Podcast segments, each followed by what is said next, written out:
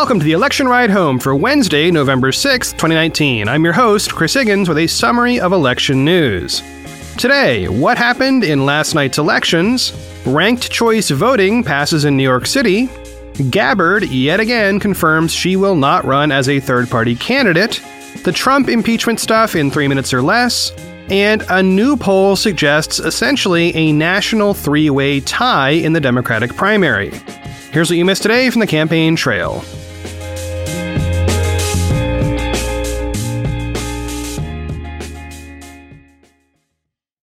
First up today, a bunch of U.S. states held elections last night, so let's run through the major outcomes and one minor outcome. First up, let's look at Kentucky. Now, as I say this, the race is officially too close to call for various media outlets. But it appears that Democrat Andy Beshear has won the race for governor. Beshear declared victory, while incumbent Republican Matt Bevin so far refuses to concede. With 100% of the votes in, Beshear has a lead of just 5,333 votes. That's about 0.4% of the total votes in the statewide election. By the way, that's a great example of why turnout matters. And in Kentucky, there is no mandatory recount law, though Bevin does have some avenues open to examining the math in the vote counts, so I would expect him to do that in the coming days. Next, the legislative election in Virginia was a major win for Democrats. Reading from a CNN article by Eric Bradner, quote, "In Virginia, Democrats won majorities in both the House and Senate, giving the party full control of the state's government and solidifying what had once been a swing state as a stronghold for the party.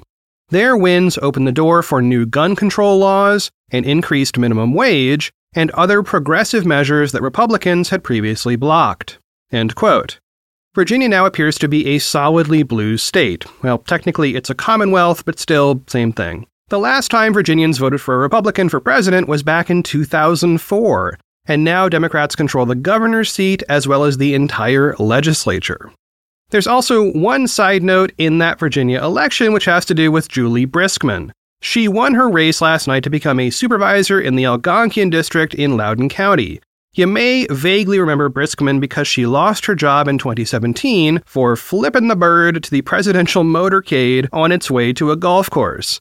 That act was caught in a photo that circulated at the time. The job she lost was at a private company, and now she's working for local government. So Supervisor Briskman, welcome to public service. And then there's Mississippi, where Republicans retained control of the governorship. The incumbent, Phil Bryant, was term limited, so Lieutenant Governor Tate Reeves faced off against Democrat Jim Hood, who is the Attorney General. Reeves won handily with more than 52% of the vote. Reading again from CNN, quote, "The race was in part a referendum on expanding Medicaid. Reeves, an anti-spending conservative, said he would continue the state's rejection of an expansion under Obamacare, while Hood said he would expand Medicaid to cover an additional 100,000 people." End quote. And I mentioned Louisiana in the outro yesterday. We're still waiting on some future elections to figure out the governor's race there, and I will keep you posted when those happen.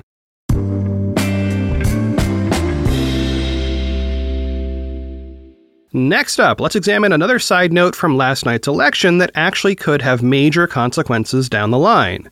In New York City, voters overwhelmingly approved a ballot measure to change how they vote on future local elections. These include elections for mayor and city council and other city stuff. Okay, so what is it they approved? Well, it's called ranked choice voting. It's fairly simple in concept. Ranked choice voting allows you to vote for multiple candidates in the order you prefer them. So let's use some Democratic candidates who have dropped out as possible examples. So let's say you really want Senator Kirsten Gillibrand to be president, but you'd be okay with Beto O'Rourke, and you'd also be semi-okay with Seth Moulton. Okay, so on your ballot, you would mark Gillibrand as your number one pick. Then O'Rourke would be number 2, and Moulton would be number 3. In the New York system, you could go all the way to 5 candidates if you want to, or you could just put one if that's all you like. When the votes are counted up, obviously the first choices are what matter most. But what happens next is where it gets cool. Reading from an article by Aaron Durkin, writing for Politico, quote, If no candidate gets a majority of the vote, the last place candidate is eliminated, and their votes are parceled out to the voter's second choice, a computerized process that continues until one candidate has a majority and is declared the winner. Ranked choice voting is now in use or approved in 18 other cities around the country, including San Francisco, Minneapolis, and Cambridge. The state of Maine also uses it. End quote. So the implication there is that it's kind of like a caucus, except you can go far deeper than just first and second choice. It also reflects what I think is a real political problem. For instance, in a presidential election, you might want to support somebody who is not a member of either major party. But you're worried that you're locked into those major parties, because if you vote for the candidate you prefer outside that two-party system, your second-choice party might not win, and then you're stuck with the party that you like the least. In fact, that was an active factor back in the 2000 election, when so-called Nader traders traded their votes on an honor system so that people who wanted to vote for Green Party candidate Ralph Nader, but were in competitive states, could have somebody else vote for Nader in a state that clearly was going to go for one major party or the other. The idea was to get Nader a share of the popular vote that represented the people who wanted to vote for him, but were afraid to. The trading system isn't exactly an awesome idea, but it does point to a real problem. We, as voters, often do have a list of people we'd be okay with voting for, but the current U.S. voting system says pick one, and that's all you get. That's part of what locks us into a two-party system. The effect of third parties tends to be as a spoiler for the dominant parties, so people are afraid to vote for them. And by the way, the candidate in the Democratic primary most associated with this idea is Andrew Yang. He's had a policy paper up on ranked choice voting for many months now. Reading here from a press release emailed by his campaign. Quote, Yang has long advocated for ranked choice voting, which allows voters to fully state their preferences by ranking their favorite candidates. Voters don't have to pick the lesser of two evils. They can express their opinion on all the candidates on the ballot. End quote. The press release also said that Yang himself would vote yes on the measure in New York. So that happened, and it passed, and now we will see what the largest ranked choice voting city in the U.S. does with its new system. We've already got this system in action in Maine for federal elections. So if more states and large cities get on board with this, it really could change how our elections work. And I think that would be a positive change. All right, there is a video in the show notes by CGP Grey explaining ranked choice voting, which is also called the alternative vote. If you're curious about this stuff, I strongly recommend you check out that short video. It uses a hypothetical election between animals to explain the system and the math behind it, showing how these effects play out in an election. I also tossed a link in there to an NBC News video which does something similar, but actually goes to Maine to talk to real people who use that system right now.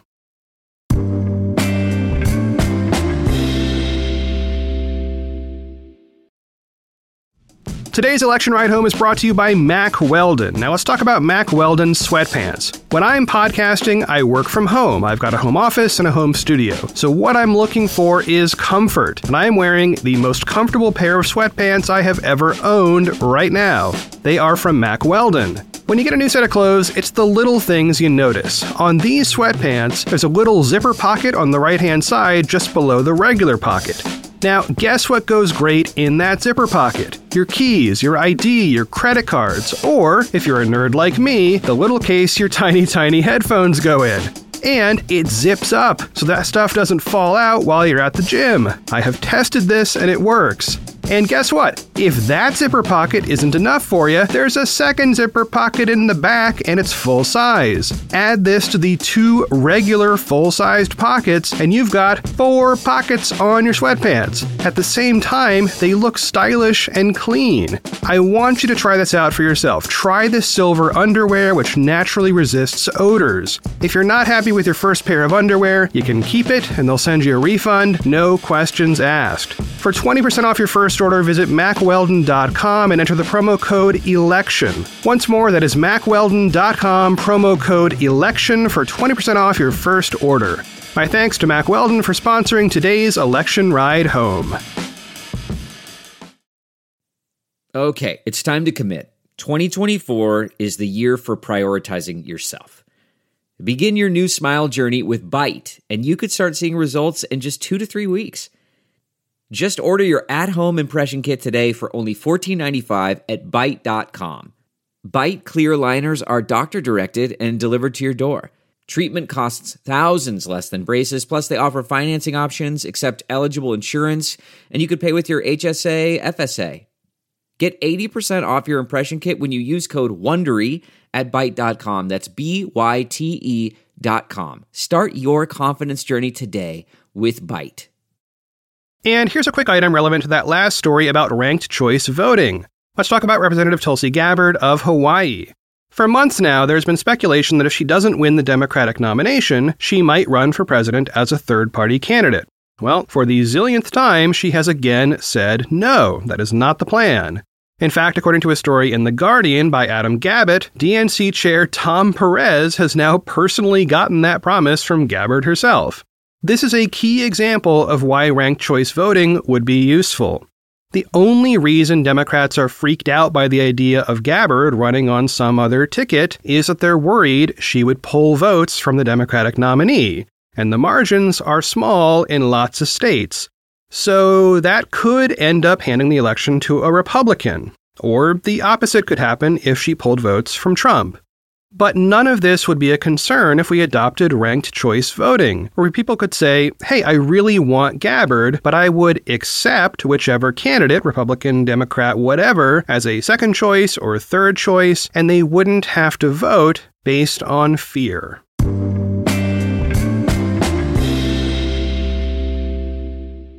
And now the impeachment news in 3 minutes or less. First up, EU Ambassador Gordon Sondland did something rather unexpected. Reading from Jonathan Chait, writing for New York Magazine's Intelligencer, quote, Sondland testified earlier this month that while he knew President Trump was withholding a meeting with Ukraine's president as leverage for investigations of Trump's domestic rivals, he did not know military aid to Ukraine was also held up. But then, acting ambassador to Ukraine, Bill Taylor, testified that Sondland repeatedly told him that both the meeting and the aid were contingent on the investigations. So this week, Sondland returned to the House and refreshed my recollection, as he put it, end quote. Sondland's memory has improved since his October 17th testimony. In a statement, Sondland wrote that he now remembers a conversation in which he himself confirmed the military aid quid pro quo to Andrei Yermak. Now, Yermak is a senior aide to President Zelensky of Ukraine. This is a substantial reversal because it confirms the Taylor testimony and refutes previous statements that there was no quid pro quo involving military aid in exchange for an investigation of the Bidens. Okay, so aside from the Sondland revelation, there was some more big news. Reading here from Manvi Singh, writing for The Guardian. Quote, lawmakers also released testimony from Kurt Volker, the former special envoy to Ukraine. It revealed that Volker sent a Ukrainian official the script that Trump wanted the Ukrainian president to read, announcing an investigation into the energy company Burisma, which employed Joe Biden's son Hunter, and a conspiracy theory about the 2016 election, all via text message, end quote. Okay, moving on. Today we expect actual new testimony from a person who will show up. Reading from Matthew Lee, writing for the Associated Press, quote, the State Department's third-ranking official is expected to tell Congress that political considerations were behind the agency's refusal to deliver a robust defense of the former U.S. ambassador to Ukraine. People familiar with the matter say the highest-ranking career diplomat in the Foreign Service, David Hale, plans to tell congressional impeachment investigators on Wednesday that Secretary of State Mike Pompeo and other senior officials determined that defending Ambassador Marie Yovanovitch would hurt the effort to free up U.S. military assistance to Ukraine. End quote. And next up for testimony is Mick Mulvaney. He is acting chief of staff to President Trump and has been invited to testify on Friday. Based on recent trends for White House officials, nobody expects him to appear.